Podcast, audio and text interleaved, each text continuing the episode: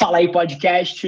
Sinceramente, me deixa muito triste, muito triste que vários de vocês, todos os dias, quando vocês acordam, vocês ponderam o que vocês vão fazer ou como vocês vão agir pelo que os outros vão pensar de você. E não existe vulnerabilidade maior. Então, queria te fazer um pedido. Esse episódio do podcast de hoje, ele trata exatamente desse tema e eu queria que você usasse isso como um escudo.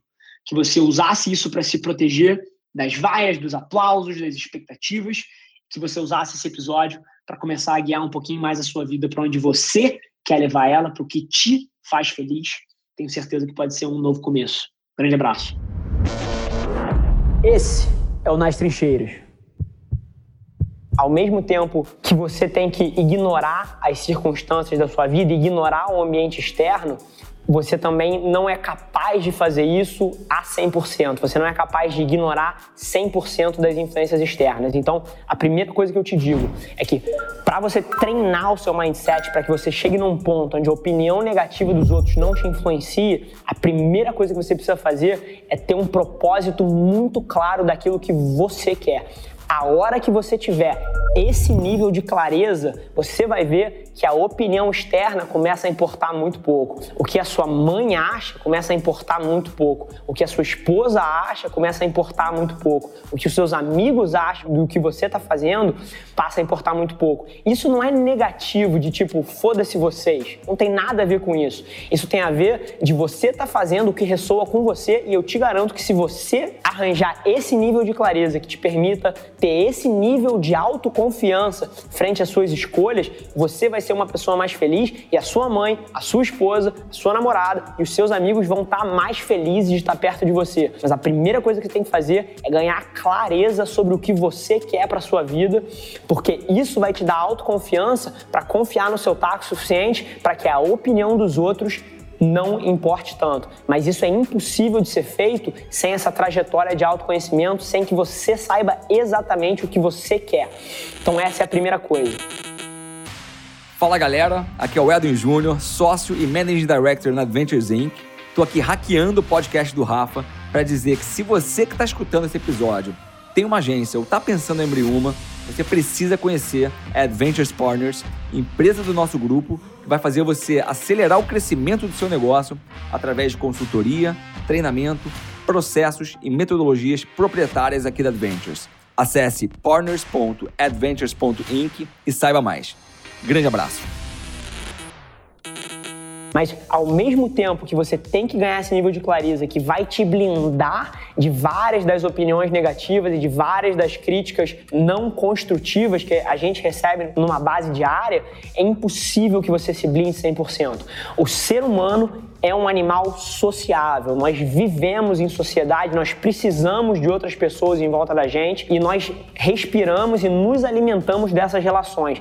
Então, a outra coisa que eu te digo é que você tem que cortar da sua vida todas as pessoas que não somam para sua realidade, que não somam para sua vida. Eu sou fã fã de você mandar o seu pai, o seu irmão, a sua mãe, seu melhor amigo e a merda se ele está cortando as pernas dos seus sonhos, se ele está sendo uma pessoa trazendo um contexto negativo para a tua jornada, não te encorajando, é, forçando você a tomar decisões seguras que não são o que vai ressoar com você. Isso é real. Os pais hoje em dia têm medo que os filhos não sejam bem-sucedidos e vindo de um lugar de amor, eles cortam as suas iniciativas, moldam as suas expectativas, os seus amigos fazem a mesma coisa e mais uma vez, vindo de um lugar muito puro, vindo do fato que eles acham que a vida é difícil, que você estaria melhor tomando decisões mais seguras.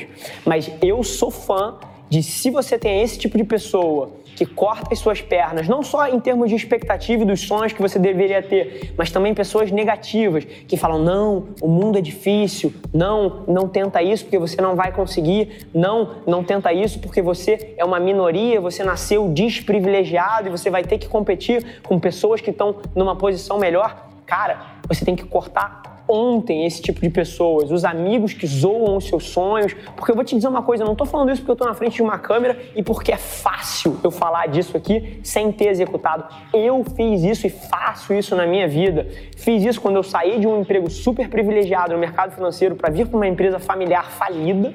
Faço isso agora com esse show que tem vários amigos muito próximos de mim que acham isso ridículo. Mas eu não ligo para isso porque eu sei qual é a minha jornada, eu sei o que ressoa comigo.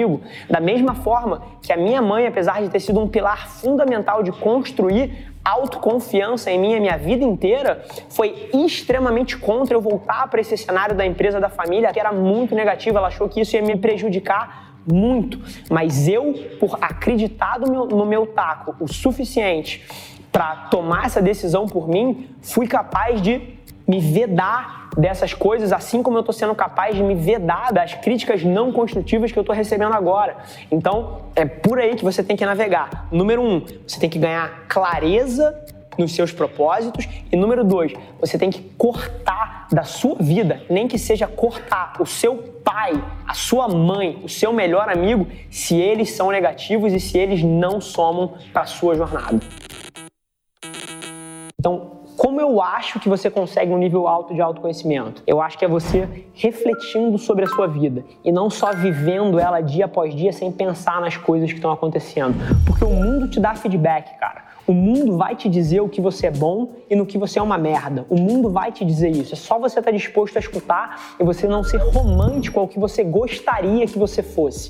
E aí a gente entra num segundo ponto, que é o que eu falei que é o hack, para você ter um pouco mais de autoconhecimento. Você pode, por exemplo, pegar as cinco pessoas que você mais confia na sua vida, as cinco pessoas que são mais próximas de você e deixá-las muito confortáveis para te darem a realidade. Então é você falar, por exemplo, para o seu irmão ou para o seu melhor amigo, você virar e falar alguma coisa do tipo: olha só, eu não vou julgar a sua resposta de nenhuma maneira, eu não espero que você responda de nenhuma forma e eu quero que você seja sincero, porque você sendo sincero, você vai me ajudar. E eu quero que você me diga três coisas que você acha que eu brilho, onde você acha que eu tenho facilidade, onde você acha que eu sou acima da média e três coisas que você acha que eu sou uma merda ou que eu deveria melhorar e que eu não sou tão bom.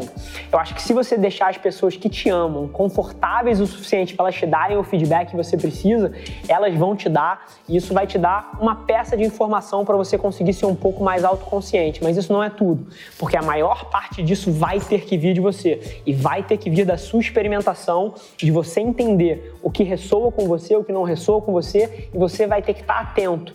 Eu acho profundamente que todo mundo é um pouco corrompido pela vida. E eu acho que as suas tendências naturais, as nossas tendências naturais, são aquelas que a gente demonstrava antes da gente receber as pressões financeiras, as pressões sociais que a gente recebe quando a gente fica mais velho. Então, por exemplo, é você olhar outro hack. É você olhar para quando você tinha 7 anos, para quando você tinha 11 anos, o que, que você fazia naturalmente? Onde você gastava de investir seu tempo? Provavelmente essas vão ser as áreas onde você tem mais talento, essas vão ser as áreas que te trazem mais felicidade e não as áreas que você teve que percorrer por causa das circunstâncias da vida. E mais uma vez, eu bato sempre da gente não ser romântico com as coisas que a gente gostaria de fazer e a gente navegar esse espaço de forma inteligente para não pagar um preço grande no curto prazo. Então, mesmo que você atualmente seja um advogado, seja um engenheiro e você descubra que você quer ser um artista, que é a arte que te traz felicidade, eu acho que você tem que ir aos poucos para esse caminho. Você tem que manter o seu dia a dia em dia, não pegar dívida, não fazer coisas que você vai se arrepender e gastar os outros 50% do seu dia dedicado à arte fazer uma transição curta.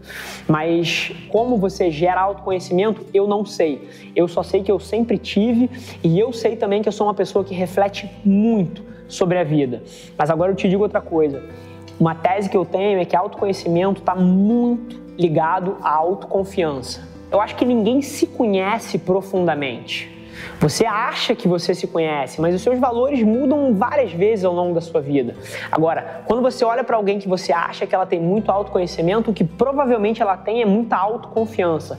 Ela não questiona cada passo que ela dá, ela não julga cada movimento que ela faz. Ela está muito mais preocupada em fazer coisas e pegar o feedback do que preocupada se isso é a coisa certa ou se aquilo é a coisa certa. E ela vive sem essa pressão do auto-julgamento. E uma coisa que eu tenho certeza é que a minha mãe teve um papel fundamental em gerar a minha autoconfiança. E aí eu te digo como. Desde pequeno, ela me fez tomar as minhas decisões e me fez viver as consequências.